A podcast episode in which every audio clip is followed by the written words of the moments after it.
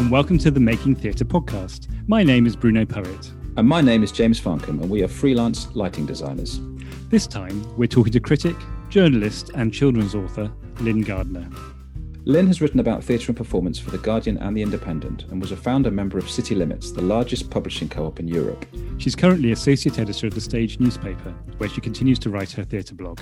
We have always admired her work, especially because she takes a particular interest in fringe and more alternative theatre and pays a lot of attention to what's happening in regional theatre, where both our careers began. She is an incredible champion of theatre, so we're really excited and a little nervous to talk to her from her home in Richmond. Unfortunately, the internet connection was not the best, so the sound quality is not as good as usual, but please bear with it. Lyn is a fascinating guest.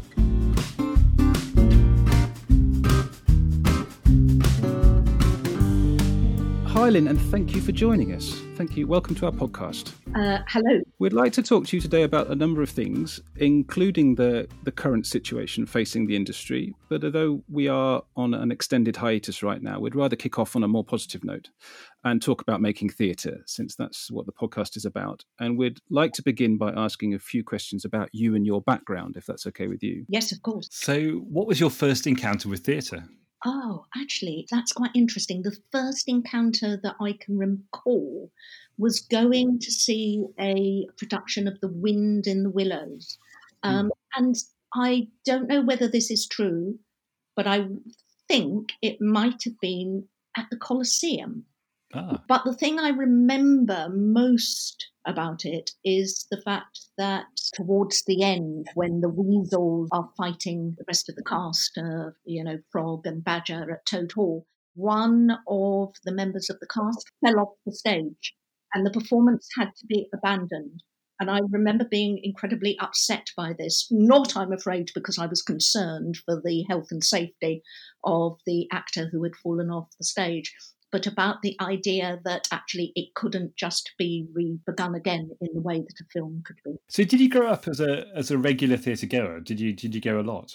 Oh yeah, I was really lucky to do that. My mum was really keen on going to the theatre, and my parents, when they were courting, a lovely old-fashioned word. yeah. Going to the theatre was something that they did a great deal.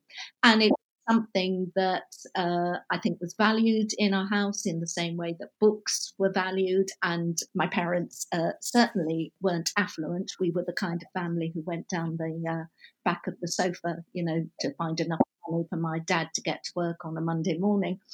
Excellent sofa, we hmm. always.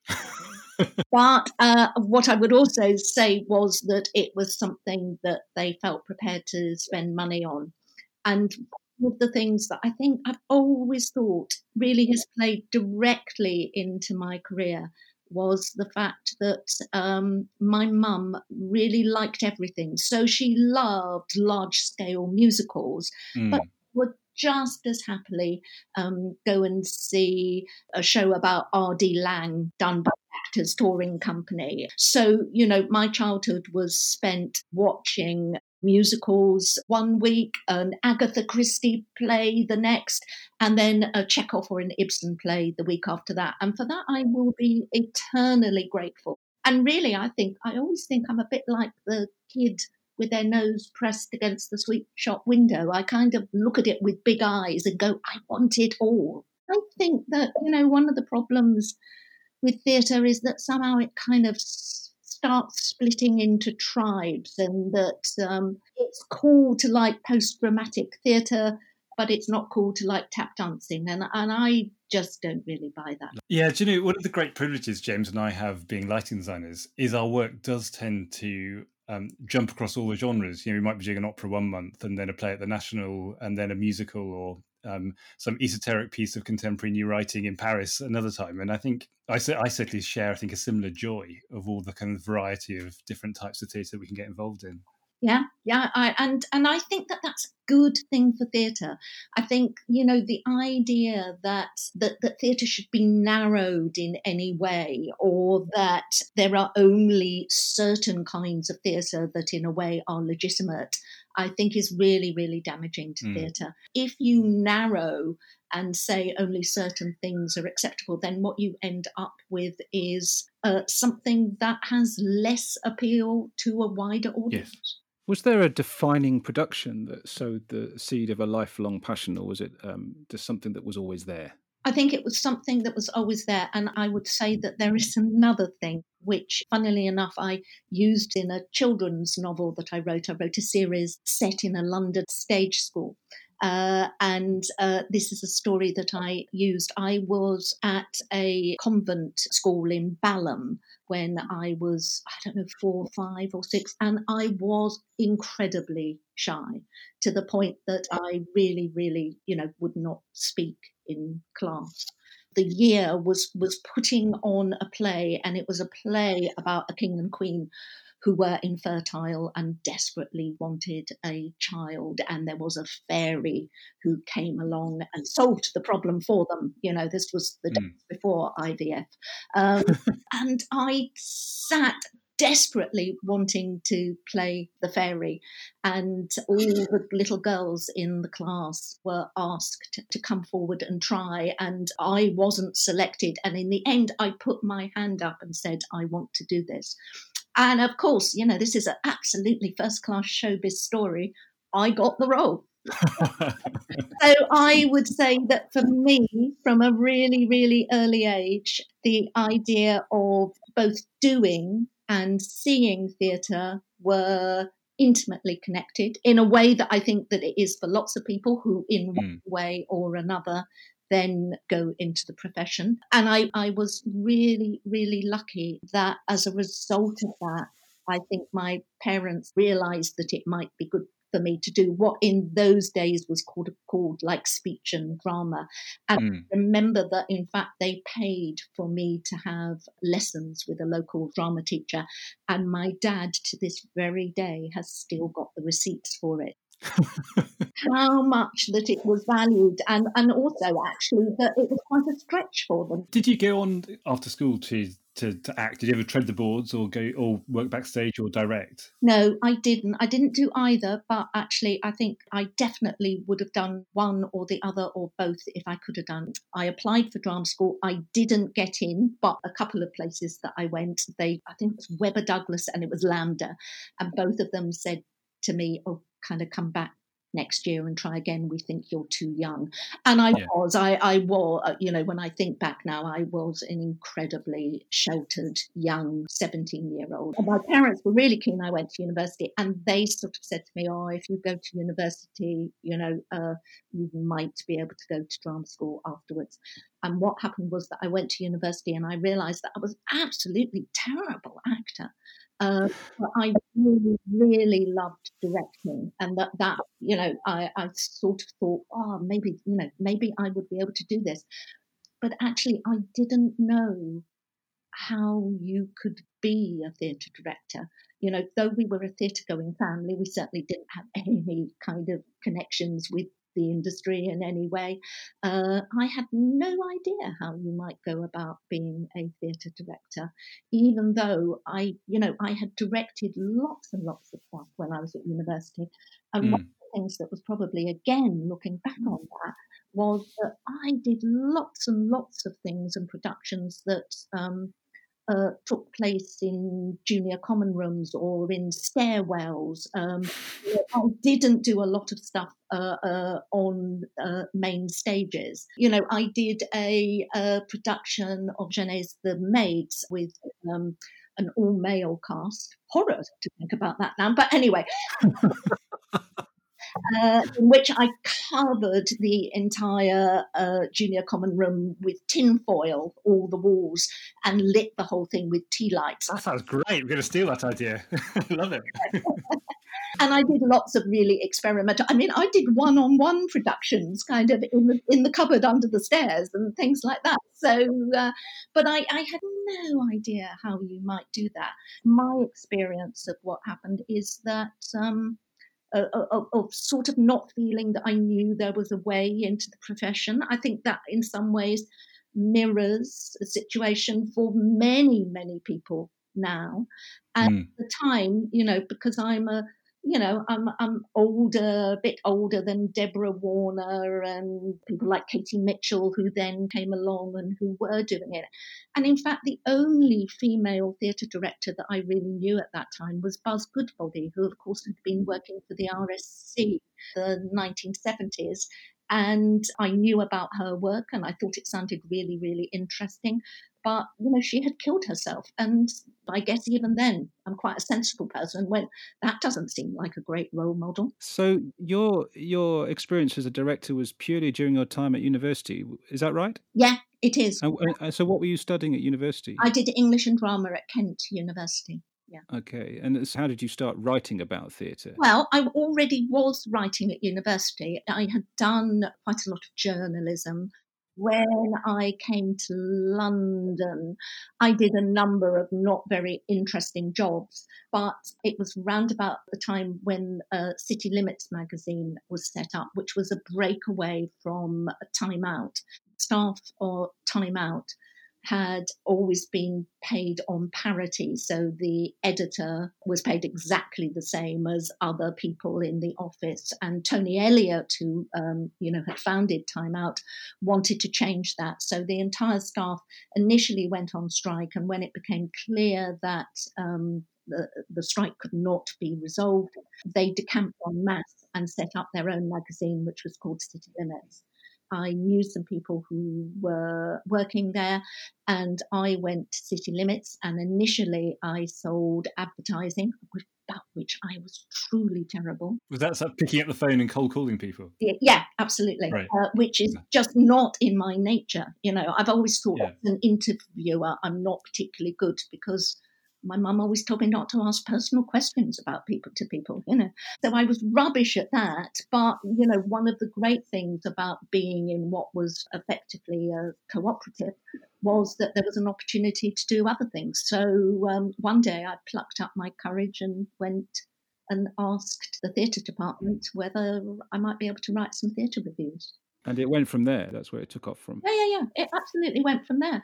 I, I mean, you know, I think there probably are people. I mean, I, I've always think that Michael Billington probably was a very good example, who I am you know, sort of get the impression, I, you know, I may be completely wrong, but, um, uh, you know, that he sort of very early on in his teens decided he wanted to be a theatre critic.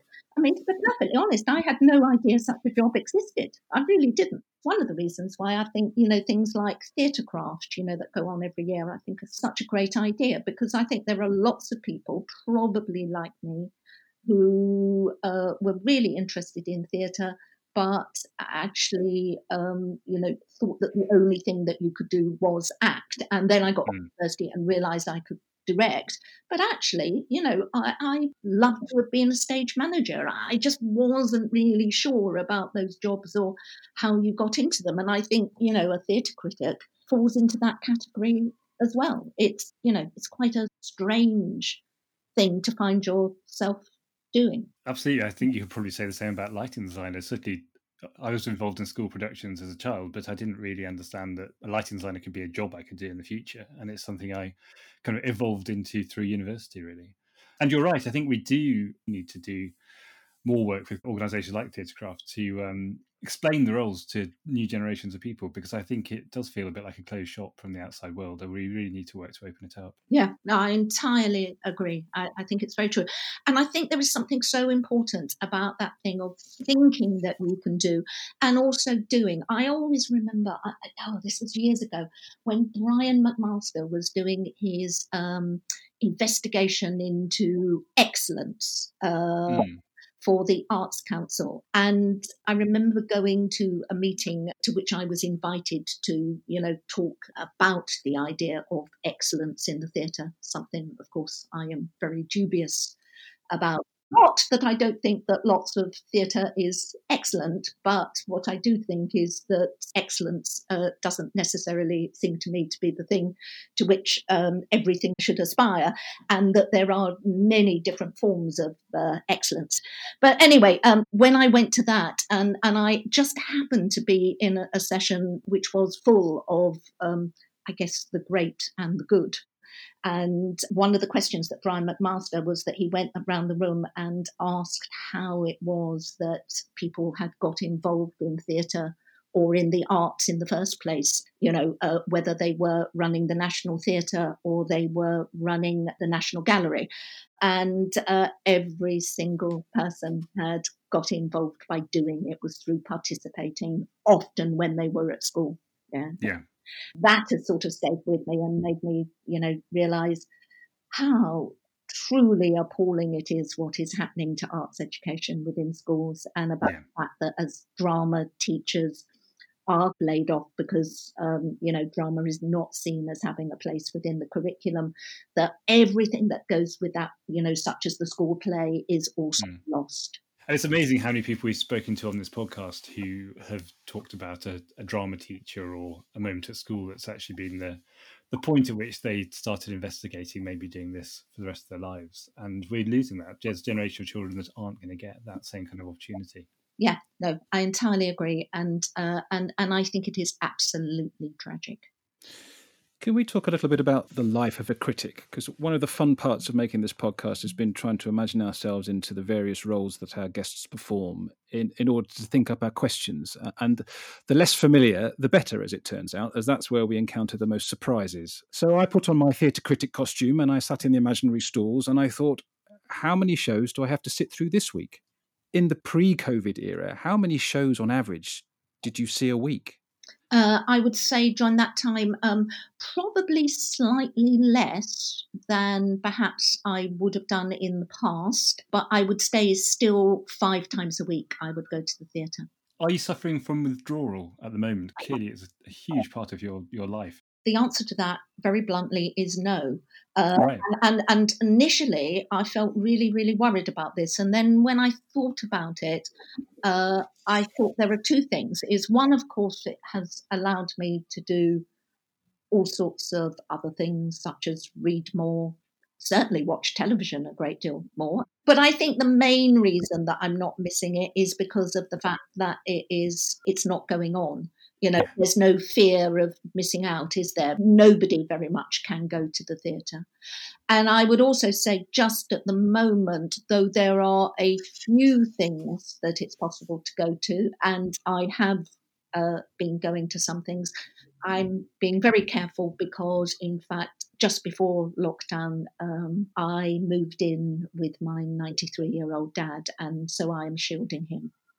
So, when you're working in more normal times, what was your routine like? Was it dinner beforehand, then the show, then home to write the review? How does it work? It would really depend, and it depends who you're writing for. But most of my career, you head off to the theatre. But I think one of the things that people sort of often think about theatre critics is that that is all we do. But in for most of my career, I've I've worked full day uh, writing articles or in the early days when I hmm. was at City Limits, you know, doing listings uh, mm. before you then go to the theatre and then uh, either possibly in the past have to do an overnight review that um, you might have to write incredibly quickly. I would say the shortest period of time that I, from the moment when the curtain came down to when I had to file was 14 minutes. wow. Because I remember, because that's why press nights traditionally start at seven o'clock rather than 7.30, isn't it? Yeah. But frequently, you know, these kind of press nights are much rarer now, I would say, because one of the things that has shifted, particularly in the West End, that critics often now get invited to a number of performances in what is the run up to the opening night. And that allows them the opportunity to see something and then uh, have time to actually process it and uh, digest it and uh, write in a more measured way. So I would then either write immediately on the night or more recently, first thing in the morning. And presumably, you're in part you're writing the review as you watch, are you? Or does it sometimes take more time to percolate? I think it sometimes takes much more time to percolate. You, you, know, the reviews I really love writing most, the reviews I really like writing most, and they never would occur if you were writing immediately after the curtain has come down because quite honestly, when you're writing like that, the kind of stress of the moment and the adrenaline, uh, uh, you know, often makes you, you're worried about delivering your 500 words within the next three quarters of an hour. I think to some degree more than you are worrying about what it is that you're really saying. Those are the reviews that are often most cursory. I, I think if you watch anyone who does them, even those people who are absolutely fantastic at doing those overnight reviews, and I wouldn't necessarily count myself amongst those, is that um, you know they often concentrate quite a lot on the plot and, and feel as though you know they are are filling up the words rather than um, taking a kind of considered response.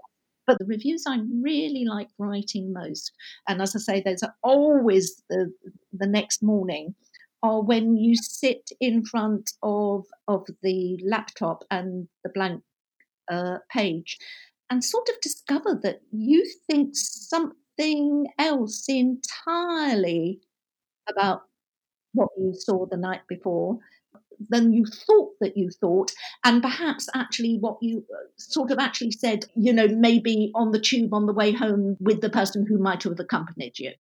Yeah, it's interesting. As creative team members, I think we have a very similar experience during the preview process. In that the first preview is always a sort of very tense and sort of exciting and unknown moment when we we sit with the audience and watch the show for the first time.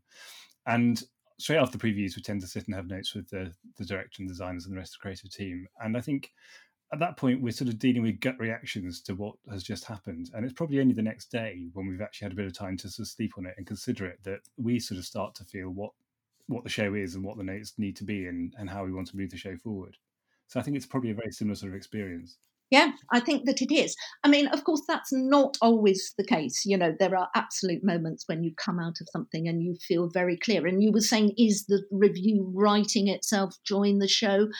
Um, for me, I would say probably not very much. I try and to some degree, I mean, is to, I suppose to trick myself. I sort of try and approach it as though I am never going to have to write anything about it at all. Um, right. I, I, do sometimes, you know, um, scribble down some stuff in a notebook. Having the notebook feels like a talisman. It feels like a mm. bit of a safety net. But I would also say that frequently I never look at the notes I've made at all. And sometimes I will have made, you know, quite a lot of notes. And sometimes after the first couple of things I've written down, I stop writing anything at all actually it's really odd. I mean this this uh, i don't mean this in an egotistical way. I've certainly had it said to me by people particularly in sort of situations like at the edinburgh fringe where venues are very small where mm. your visibility as a critic and i'm probably quite well known certainly on the edinburgh fringe that companies know that you're in and that's actually they are watching you I've had several occasions where um, you know people have said to me afterwards, "Oh, we saw you after the first sort of ten minutes that you put down your notebook and stopped writing, and we thought that meant that you hated it and that you weren't going to write a review, and then you wrote a really glowing notice." I was going to ask if you feel sort of self-conscious sitting next to an audience member, and I guess in front of the um, the performance with your notepad. Are you sort of aware that you're sort of on show in a way? Well, I think you are on show. That's why it's absolutely necessary that uh, critics behave well and you know staying awake and being engaged. You don't um, you don't lie across five seats in the front row then. no. What I would also say about that is that, you know, I think there's no point in being kind of too self conscious about it. You know, I think it is hard as a critic I think you have to really guard against getting too plumped up like a little raisin. We all know the incredible effort and work and skill uh, and creative imagination that goes into putting on a show. And yet, so often, what it feels that it comes down to is that uh, one night at seven o'clock in the evening when a group of not very representative people come in and pass judgment on it. And I think as a group of people, um, critics are extremely well serviced by the kind of PR industry, and uh, quite a lot of stroking goes on of critics and, and their egos. And I think it is very, very easy for some people to start seeing themselves as being as important as the work. And we're not. We absolutely are not. It is the work that is really, really important. And we are just in the lucky and privileged position to be able to give our response to what it is that we have seen. Mm. So can we can we talk a bit about the role of a critic then? So why why are critics important? Do you think? I think that critics are uh, important in many ways. Um, I mean, I personally do not see that it's my job to sell tickets, although clearly that is how PR and marketing would see what we do as as, as being something that you know uh, in, will encourage people to buy a ticket. Though the point I would make about that is that our opinion only really kind of counts if the people who are reading what we've written, whether in fact actually those are people who work in the theatre or whether they are the theatre going public, only has any meaning whatsoever if um, if what we do is uh, and how we write and the shows we write about are regularly read by those people, because then you can know where a critic is coming from. Um, there are certainly many, many people who, when I say I don't like something, would uh, immediately go online or get on the phone and book themselves a ticket because they know that they really enjoy it. They probably will. And those are using critics in exactly the right way. So I don't see it as being my uh, job to sell tickets. What I do see it as being my job, which is to try and give a sense of what it was like to be in the theatre on that night and see that show. And do you think that you have a role in the dialogue between the people making the show and people watching the show? Sometimes we can be, uh, sometimes we can be uh, a bridge for that, a bridge between those two things. You know, what makes me different from somebody else who is a keen theatre goer is one, I have a platform. Secondly, I am paid for what I do. And thirdly, I do go five nights a week, and I've been doing that for decades.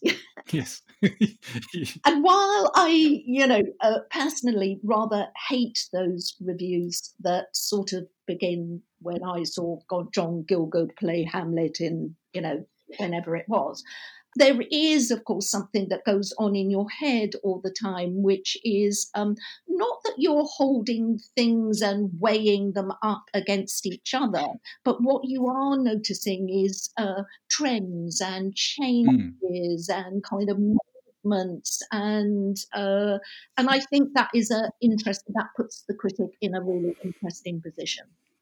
Can I share? Uh, I found an interesting analogy in a piece by James Haddrell, who is uh, the artistic director of the Greenwich Theatre, yeah. and he uh, he in this piece he suggests that modern art criticism falls into two camps. It's rather like a political system where we we either elect individuals to lead us based on their considered opinion, as you've described, or, or we can sample the view of the majority so uh, it's like using a referendum to decide the way forward. So I guess the sort of social media uh, aspect of theatre criticism represents the referendum model. Shall I see this show?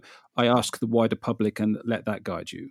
Uh, and the alternative is the elected leader model, where we're being guided by a handful of reviewers uh, or reviews by critics who are well versed in the theatrical canon, who, as you say, track current changes in the industry, uh, and I suppose whose writing builds a clear picture of their personal taste. Um, and by declaring their taste consistently, it's a bit like they're publishing a manifesto, and it allows readers to find and follow the things that they that they might be interested in. I, I, think there is a substantial difference between running a political campaign uh, in which there is uh, misinformation and, and, lies, and nobody is kind of held to account, and in fact um, asking uh, uh a number uh, of people whose views that you trust or that you think of as friends, whether in fact they're your next door neighbour and you gossip with them over the garden fence because you know he or she is a very keen theatre goer and has gone to see a lot of stuff, uh, or whether that might be on Twitter. I think it's a mixture of things. I don't think critics are really any different from that, it's because in the same way that you might know what the taste is of your uh, next door neighbor, and you are likely to be following particular people on Twitter for the same sort of reason, I think it's exactly the same with critics. I mean, you know, some uh, people, I'm thinking of somebody like Charlie Spencer, the critic on the Daily Telegraph.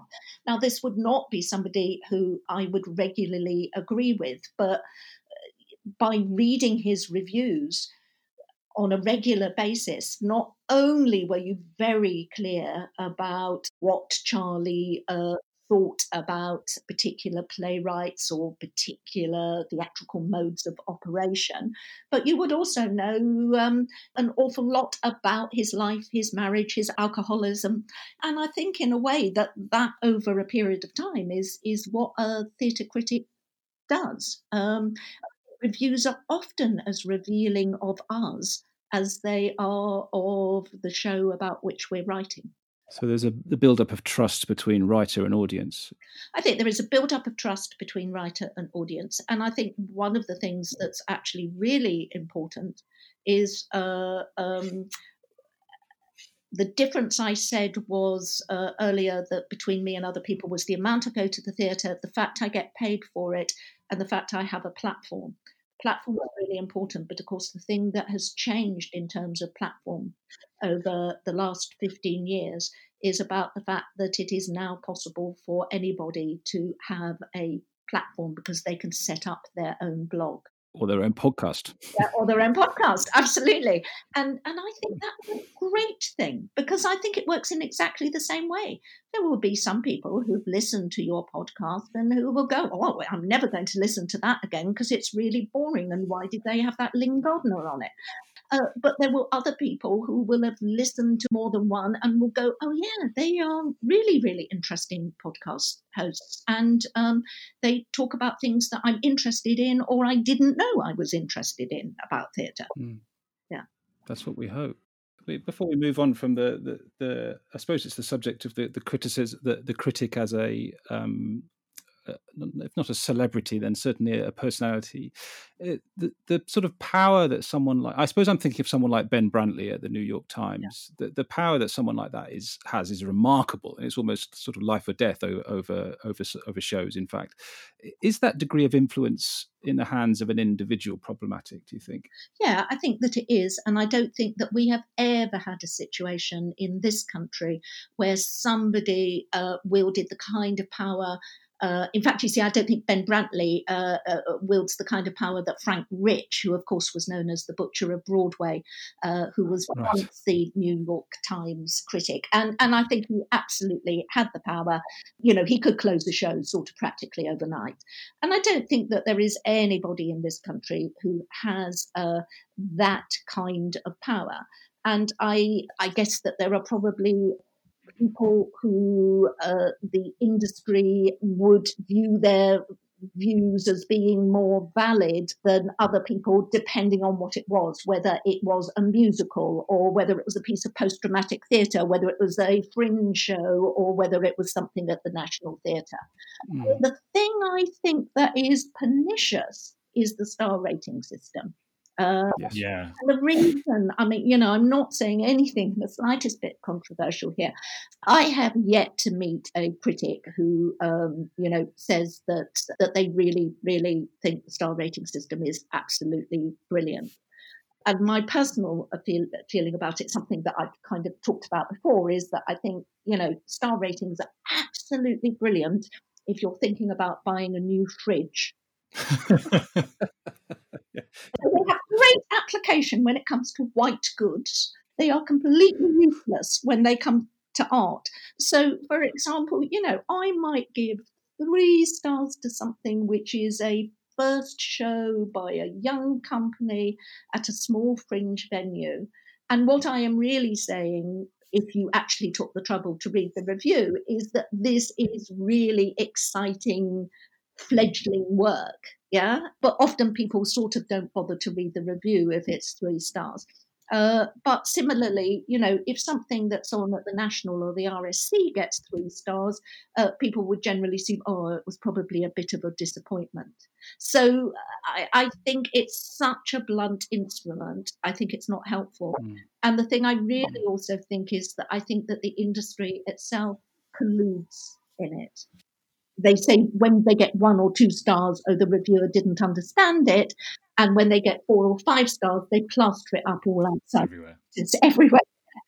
Uh, and actually, I think that if, uh, you know, if they just turn around and said, well, if I believe, you know, generally I read this reviewer and I kind of uh, go along with what they say. Why is it I believe them when they give me four stars, but not when they give me two stars? But more than anything, I think it is about the theatre industry itself, you know, buying into the idea that you can uh, measure the value of theatre through a star rating system. And I just do not subscribe.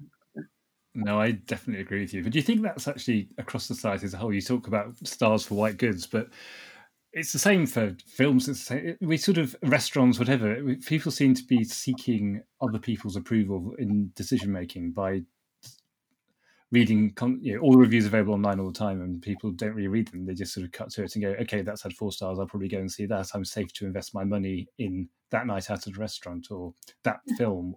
Yeah and it's a shame. I think it yeah. takes away from thinking about whether you'd be whether reading about it, whether you're going to be interested and engaged in it. I, I, think those things are really interesting. Where where I'm actually, I'm always really interested about how it works, and and in some ways, I think it's it's quite a good idea. Is for example in Edinburgh, where uh, you know, particularly kind of broadsheet newspapers have quite a lot of clout, but they often are reviewing shows which the rest of the year they would not review because they primarily would review, uh, uh, you know, uh, things which are at the National Theatre or the RSC or in the West End or at a particular level of boutique theatre.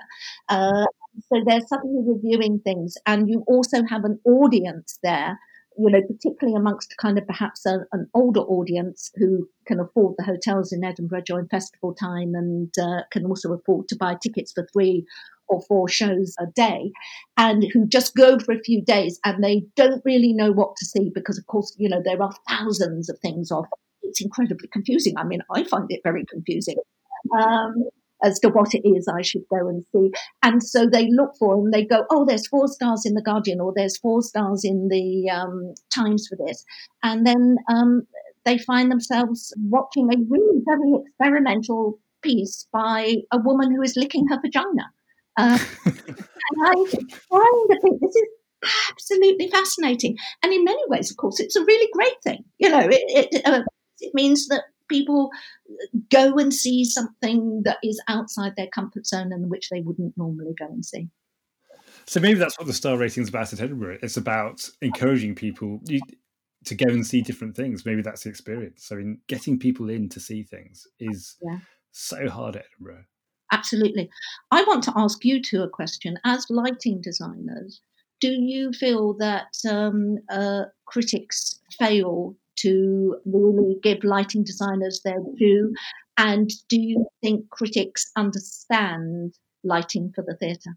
I think it's great if you're aware to notice it. You have a sense of whether the lighting is appropriate for the play and is enhancing it in some way. But I don't think necessarily you should be having a tick box list of right. I need to write about the lighting. I need to write about the costumes. I need to write about the shoes.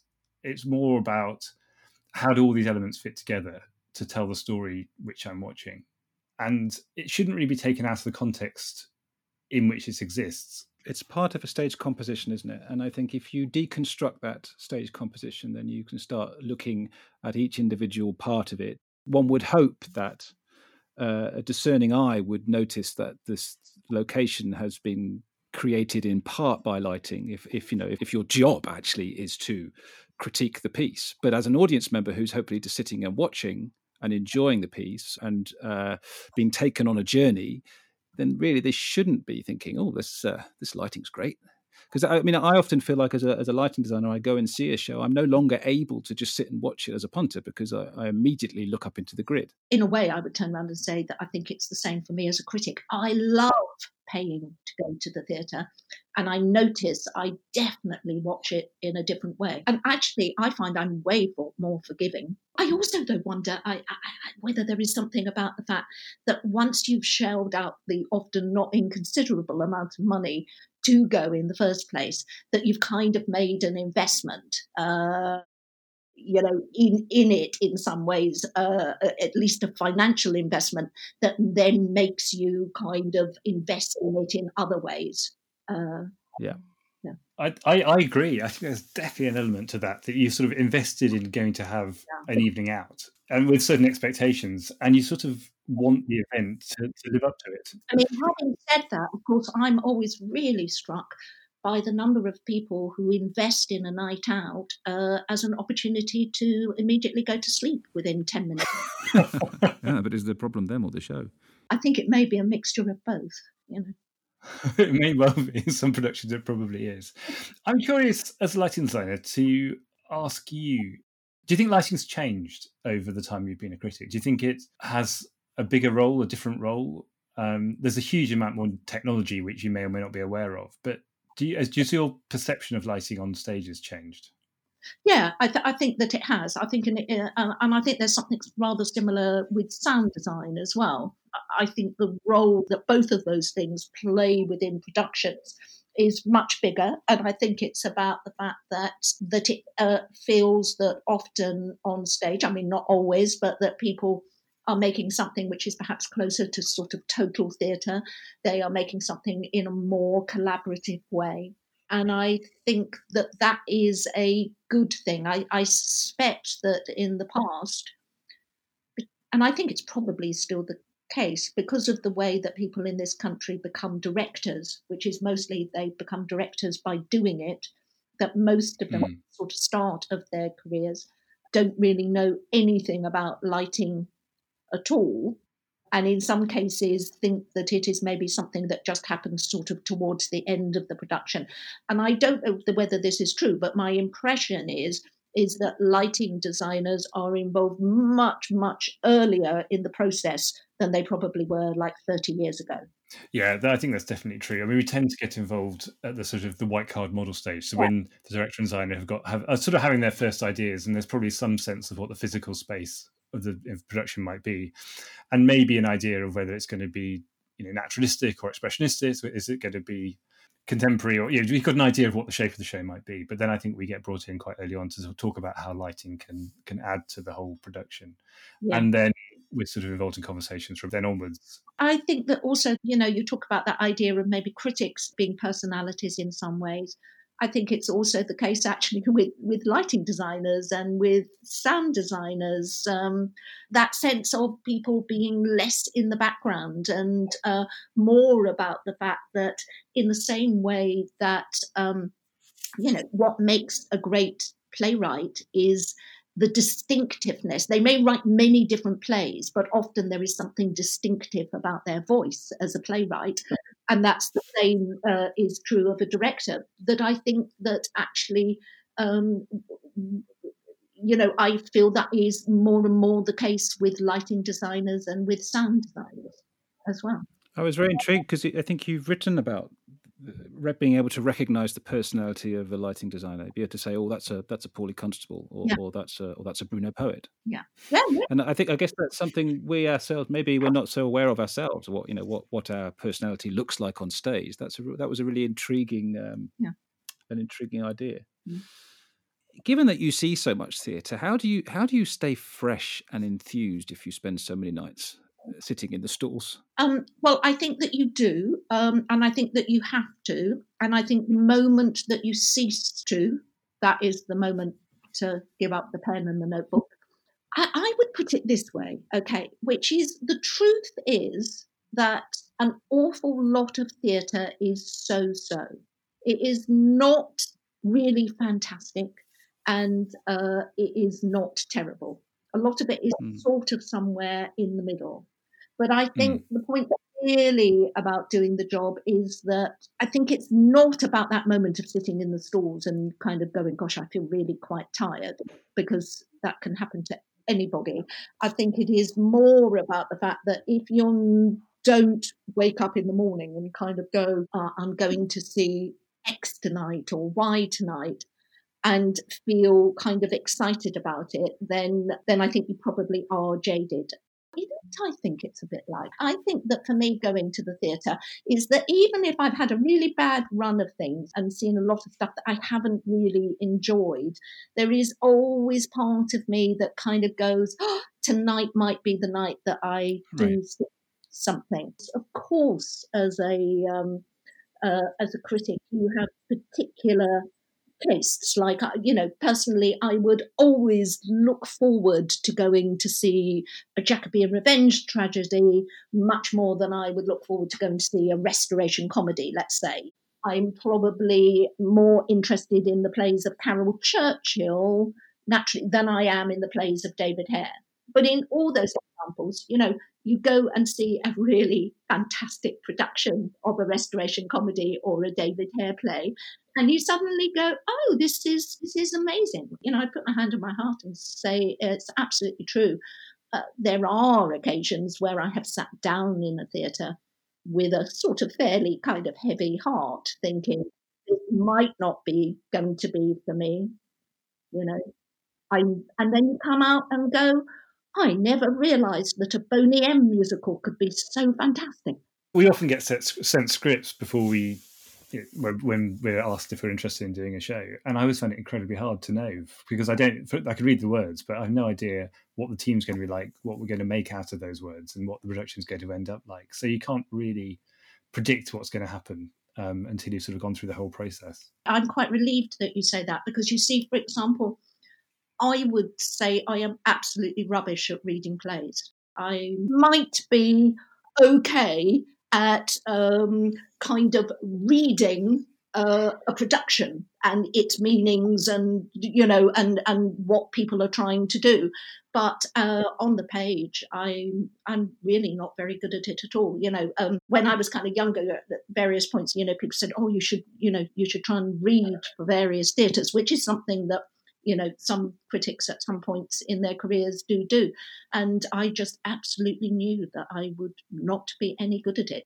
I rely very heavily on what I see in the rehearsal room, and uh, and maybe make a point of trying to go to the first read through of a play if I'm available. Uh, very early in my career, I used to make a point of reading the script and maybe even acting it out in the kitchen and playing all the parts because I thought it was somehow useful. But I, I really struggled with it. And then I'd go and uh, just see the actors sitting around the table in the rehearsal room reading it for the first time, and the whole thing would come to life in comparison to my kitchen version, at least. uh, and I, I skim through the play very quickly now because I, I'm looking for crucial information and I need to know the story, of course. But if I hear the actors do it, mm. it makes so much more sense. Yeah. So, how do you choose what to see? It depends. When I worked at the Guardian, the way that it used to work was that um, Michael Billington would do a list of what was uh, going to be on that week, and then he would choose what it was that he wanted to go and see, and then the rest of it would be uh, left over for me to do.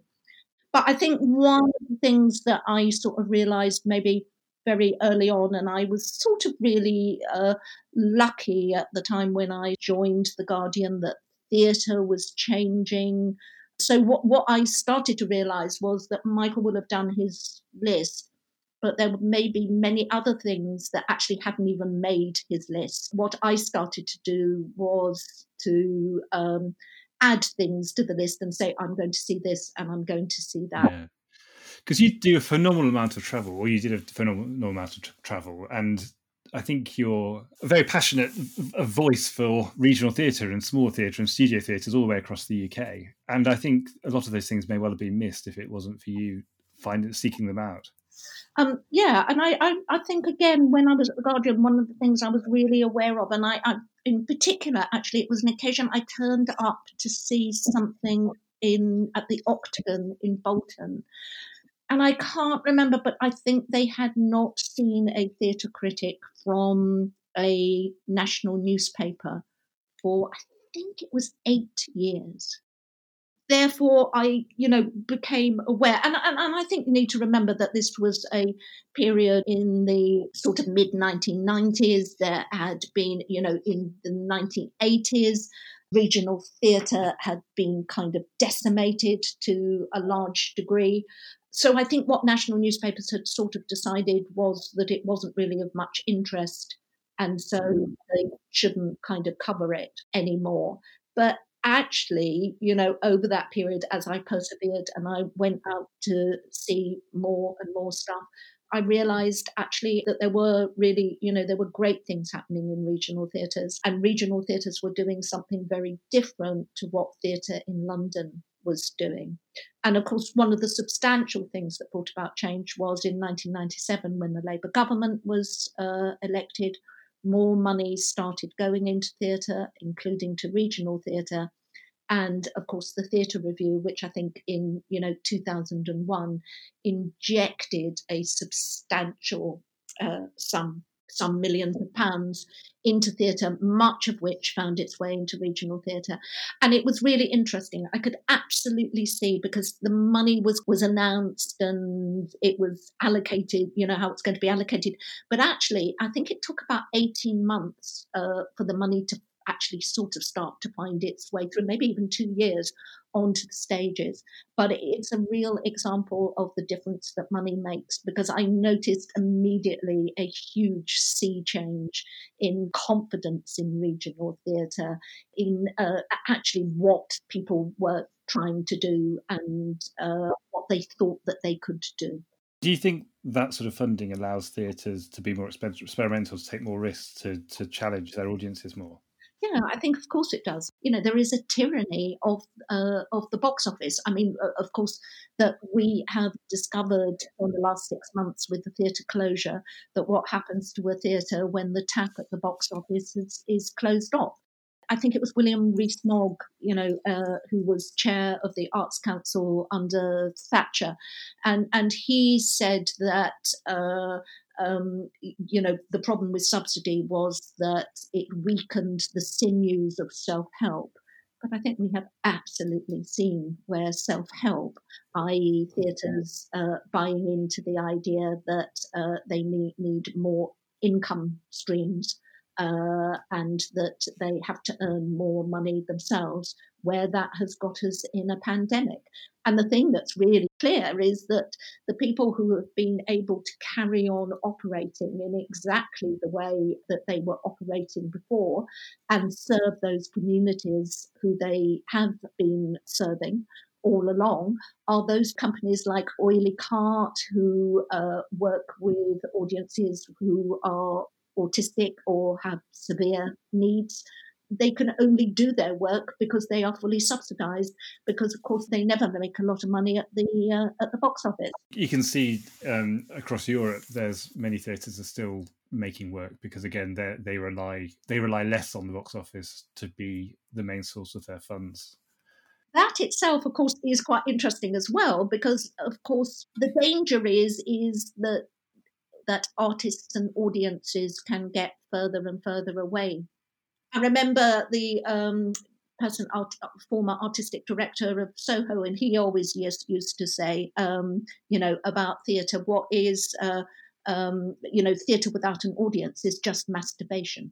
You know, that argument does hold as much as the argument, um, you know, the other way, which is that not being reliant on the box office uh, allows for a creative freedom producers know certain shows are likely to get more audience than others. But on the other hand, if you give, if you risk a show that may or may not be successful, you might have an amazing success and an amazing audience. So it's, it's not about guaranteeing seat tickets. About I think it's a freedom to challenge and take risks, which may of course get you an amazing audience. But I think that's absolutely true in Europe compared with here as as well. You know, I think to a large degree here, creatives and directors are kind of only as good as their last show.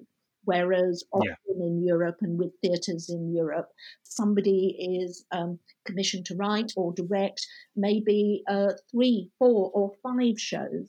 And I think it's on an understanding that, in fact, you know, it could be that three of them are sort of so so, one of them is quite good, but one of them might be astonishing, groundbreaking, and changing and extraordinary.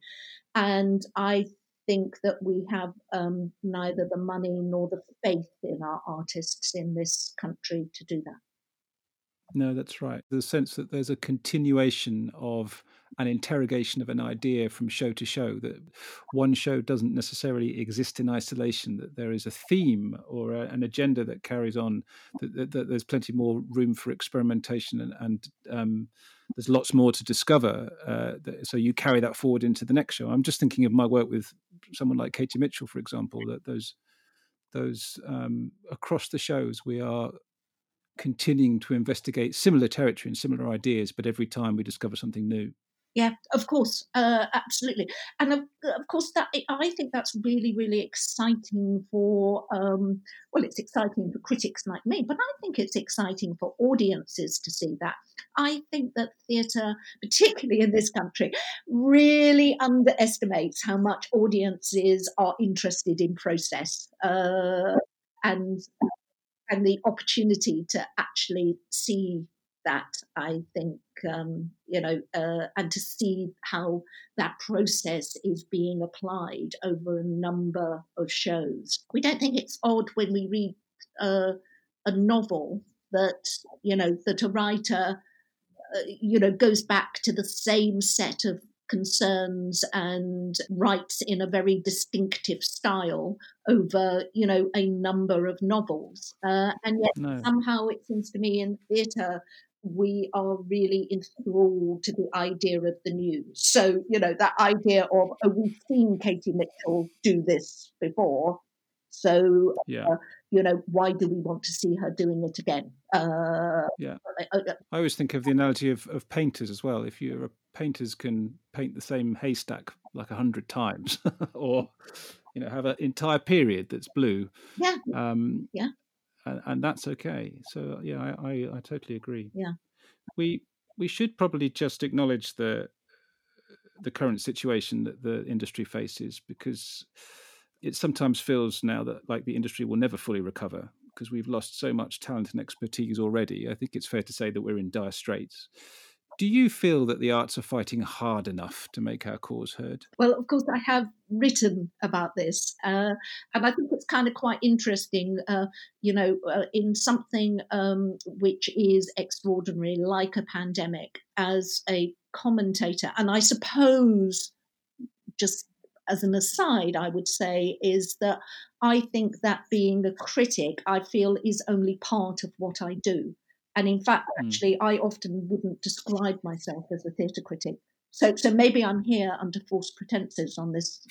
uh, when you invited me on, um, uh, you know, at, at, my most pretentious, and this really is kind of, you know, pretentious, I would say that I have been lucky enough and privileged enough to be in a position where I've been able to kind of think out loud about theatre for a very long time, and I've had the platforms that have allowed me to actually do that. So um, I don't think that what I do is is is just go and see shows and write about them. Um, and I have written that I think that you know, in the early days, particularly of the pandemic, it didn't feel to me that it was the moment to wag one's finger at theatre. uh, I think lots of people, when theatre shut down uh, in March, really thought, oh, in a few weeks' time, we will be back. And they were doing different business plans, you know, in order to kind of accommodate whether being back was going to be in June or July or maybe August. The idea that we are now in a situation where uh, it is quite likely that many buildings will not reopen uh, until uh, well into next year. And that there is uh, such a hemorrhaging of people from the profession, freelancers, the 70% of the workforce who, um, you know, have often fallen through the cracks of government support schemes, uh, is that I think we do need to interrogate about where we are and what we are trying to do.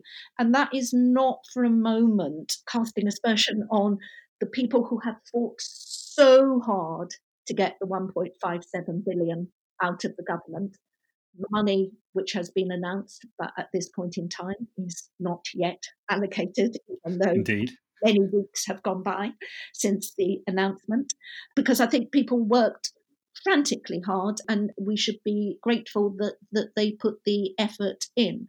Um, neither do I think that it's wrong that people like Andrew Lloyd Webber are absolutely working very hard and trying to persuade the government that there are ways in which theatre might be able to open safely.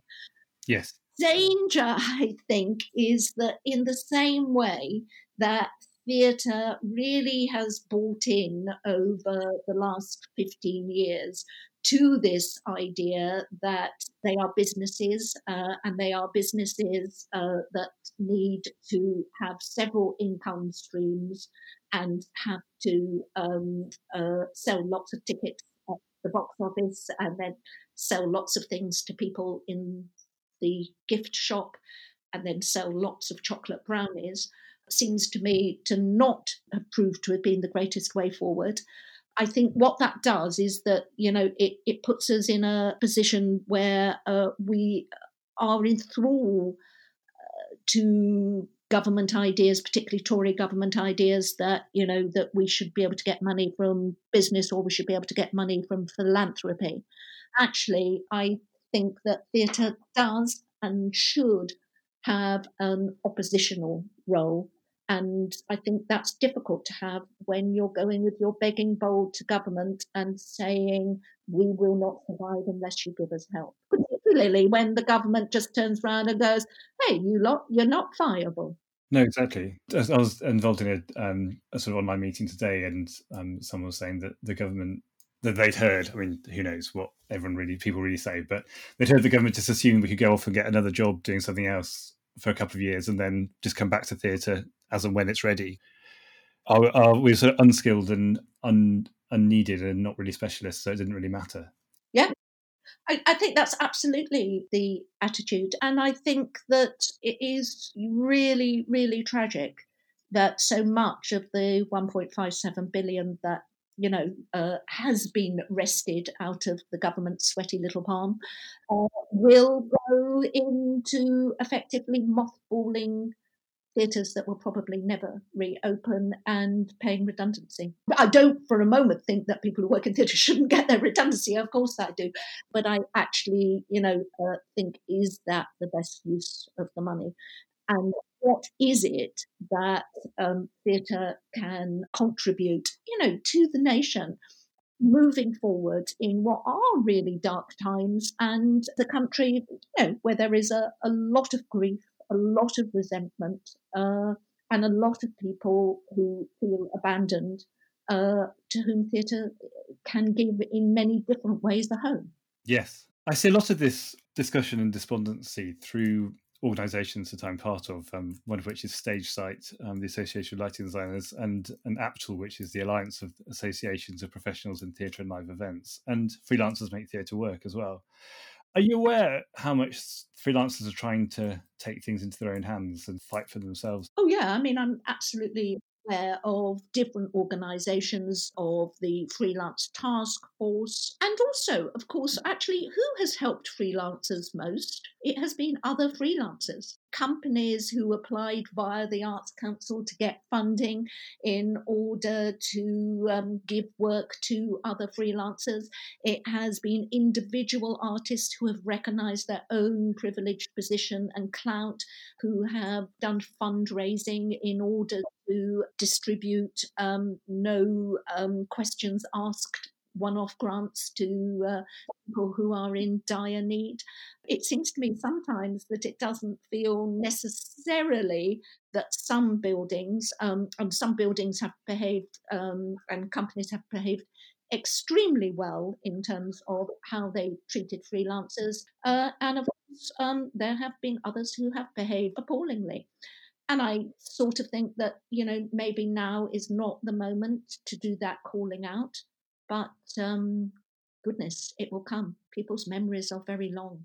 Yeah, there's um, I mean, there's campaigns for producers to cut stuff rather than staff. But do you think theatre will be diminished if, when we come back, production budgets are severely cut?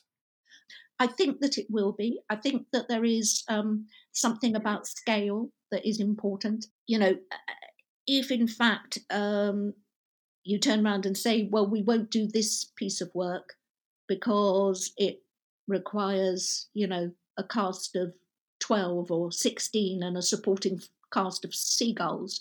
I think that narrows what it is that writers and makers aspire to. And I think that that is a problem. As it is, it seems to me that particular kinds of work have always, or for a long time, have been at a disadvantage. Work that doesn't present, in the first case, with a script that somebody can read, somebody who knows how to read plays better than we do, uh, you know, can can kind of go, yeah, this this seems great. You know, there is a real difference um, with people who make devised work that often turns out to be as exciting or more exciting than the scripted play, and yet requires probably quite a lot of people to get in a room together for two weeks and for a theatre to pay for that. At the end of that two weeks, it may be that there isn't something. Yeah. So uh, therefore, theatres are, are much less keen to actually take the risk on that.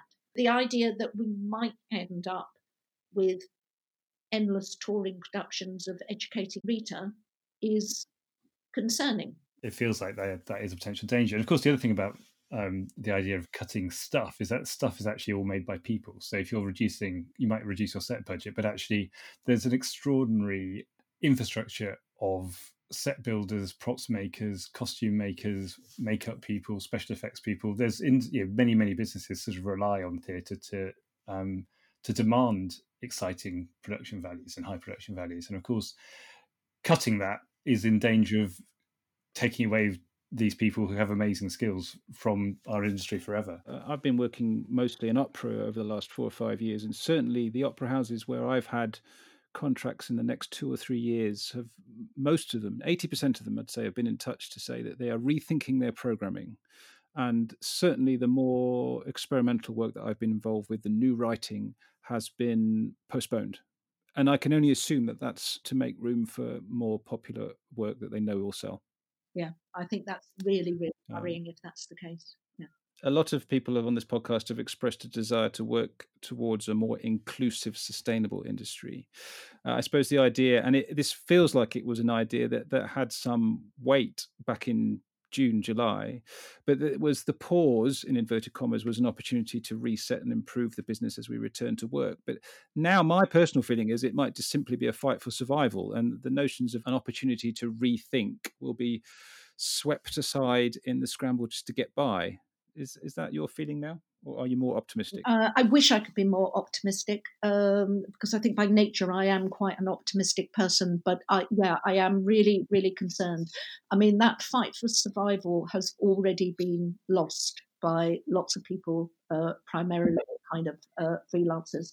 I've um, talked to uh, lots and lots of freelancers over the last few months. I have never, in a very long career, of uh, where I've interviewed probably thousands of people, have I ever had so many distressing conversations um, with people who absolutely have been in tears and don't know where to turn uh, in terms of trying to access any uh, financial support to see them through. I've even heard of people who, you know, for various reasons have been um, turned down for universal credit because they've got their tax money ready in order to um, pay their tax bill. Uh, so they've been prudent in every way, you know, unlike those of us who are always scrabbling around for it. And yet then they are being kind of, um, you know, sort of penalized for it.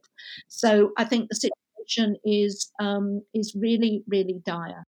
And I think some things have changed. I mean, you know, there is a great irony that it's taken a pandemic, for example, uh, many um, freelancers uh, who in the past have sent endless uh, emails to producers and artistic directors and never actually received an answer to suddenly discover that in fact that it is possible to have uh, be on a zoom call with a hundred other freelancers with the artistic director uh, uh of, of a theatre in that region.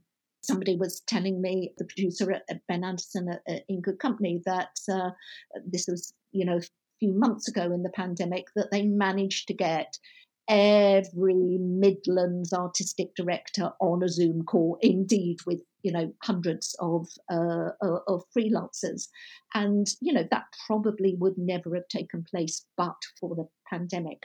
So I would say that I think that there have been some shifts.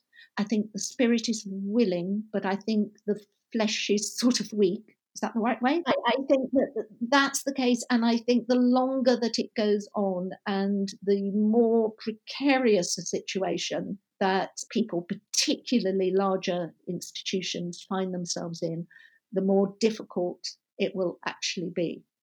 I think where there is an area for some degree of hope. And I think actually, oddly, we see this in a very small scale way that uh, smaller organizations uh, and companies because they are more nimble, you know, and uh, because they have smaller overheads, may well be in a better position to survive than some big arts organizations who for whom any kind of change whatsoever is like turning an oil tanker around. It takes quite a lot of time so I would like to believe that there will be change. I think there will be change because I think actually the change, uh, the pandemic itself is bringing about kind of cultural shifts. I think things like Black Lives Matter are speeding up change. So I think in some areas those uh, things will happen, but I think in the end it will all come down to money and there won't be any. I hope I'm way off beam on this. Yeah, it's funny, isn't it, how we sort of go through waves of optimism and pessimism, really, about the whole thing. I think at the moment I'm on a bit of a downward spiral. I think it just it just feels endless now. There's sort of moments when you see hope, and then it sort of disappears. But anyway, um, enough of my um, inner dwellings, James. It's probably time to do our quick fire round. I think that's right. Uh, Lyn, I'm not sure whether you're familiar with this segment of the show, uh, but we just like to end on a, a light-hearted, um, quick question. You can respond with a single syllable or uh, elaborate further if you wish, but there's just a few short questions to end by. Uh, starting with you, Bruno. Horses or dogs? Dogs. Night owl or dawn chorus? Dawn chorus. Pen or pencil? Uh, pen. This might be connected. What is your favourite tool? I mean, I suppose pen is a tool, isn't it? Uh, yeah. Because I am not a woman for a hammer and nail, I can tell you. Stay and applaud or quick exit before the curtain call? Uh, I am quite a quick exit, I have to say. Um, but I, um, I, I do feel, um, I do feel bad about it. And funny enough, I feel, yeah, I, I mean, I certainly would uh, uh, would applaud, but uh, I because I think, it, gosh, it's just rude not to. And um, I actually think, um, you know, those people who have to go out there and do it night after night, uh, that they uh, deserve every clap that you get. But I am somebody who um, keeps an eye on the exits in theatre, and I will have planned my um, your escape. yes, in order to do that. I have to say, I am somebody who does most things in a hurry. I walk at the speed of lightning uh, in anything. Which is a very useful talent to get out before the crush of the rest yeah. of the audience. Yeah, that's what it's really about. Yeah, the idea of being in the middle of a row fills me with horror. I was, I was going to ask you about that. It's definitely an aisle seat on the um, on the end. Yeah. Well, that would be my preference. But having said that, I think that one of the things that is odd is that so often the sightlines for critics in aisle seats are really not very good. And now the days of, um, you know, the overnight review have really disappeared. It's just a convention, aisle seats. There's no real need for it. It's definitely better view from the centre. Yeah. Um, That's where we sit. That's where we tend to sit when we're making the show. And I notice that sometimes because I can tell you what, when I was regularly doing lots and lots of stuff in regional theatres, regional theatres always, you know, for very good reason, would put you in the middle of a row. But if you were then going to be rushing for a train or wanting to get out of the car park uh, to drive 200 miles back to London that night, so I was there, you know, for my kids in the morning, often at the interval, I would keep an eye and see where there were spare seats, and I would move nearer the end of a row. And I cannot tell you the number of times in those circumstances uh, I would sit in that seat and I'd go, nobody in the creative team has ever sat here. it's a good point. It's important that we do. And I think actually one of the great things about having a reasonable number of previews is the opportunity to go and see it from lots of different seats. Because normally it's so frantic in the tech when we're making the show, you tend to be kind of almost rooted to the spot. But after that is the time to go and have a proper look and see all the horrors of the masking and the wings and what you can see in the background. shabby pub theatre or West End glitz? Oh, probably shabby uh, pub theatre because I'm quite a shabby person. I do recall this is many years ago when I was quite young. I turned up one night and I remember where it was. It was at the Theatre Royal Haymarket, uh, and I'd been at work all day, and I think I'd been and you know done some shopping, so I had my kind of you know Sainsbury's bags with me, and uh, a rather formidable PR she just looked at me and she said, This is a West End opening, Lyn. um, pudding or cheese? Uh, pudding. And lots of it. Very good. um, Bruno's going to the bar. It's his round. What can he get you? Oh, a uh, glass of red wine. Very good. I'll um, get them lined up. Fantastic. Lyn, thank you so much for talking to us. It's been lovely. Listen, thank you very much for having me. I've really enjoyed it. Uh, you're great hosts, uh, so thank you very much.